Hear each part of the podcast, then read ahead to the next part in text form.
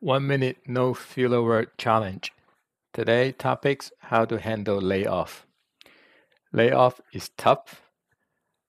It will take time to process and digest.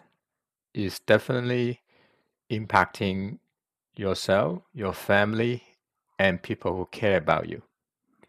However, do not be very pessimistic. Try to share your feeling, share your thoughts with others, and also reach out to the people who you think will help you.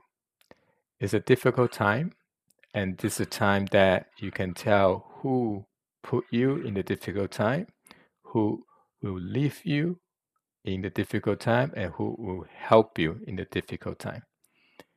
Another important point for layoff is always plan financially before the layoff. This is very important. You need to have a fund, emergency fund, as well as passive income that you generate enough money for you to continue to live with um, without a job